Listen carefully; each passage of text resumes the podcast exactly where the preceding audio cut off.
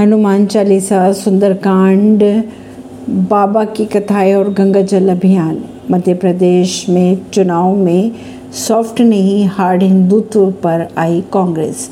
MP चुनाव में कांग्रेस अब सॉफ्ट से हार्ड हिंदुत्व की तरफ़ जाती दिख रही है।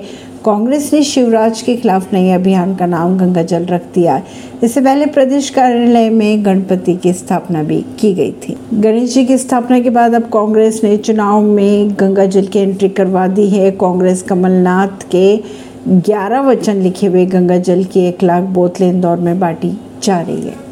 हिंदू राष्ट्र की अलग जगाने वाले बाबा बागेश्वर की बात हो या कथाओं के ज़रिए देश दुनिया को शिव भक्त बनाने वाली बात हो हाँ ये जाना है कि कमलनाथ इन सभी में शामिल हो रहे हैं। तमाम कांग्रेसियों का जन आक्रोश यात्रा से पहले इस चरणों में सर झुकाना दिखाई दे रहा है। यह सत्ता की चाह में बदलती कांग्रेस की नई तस्वीर आ रही है सामने। परवीन नई दिल्ली से।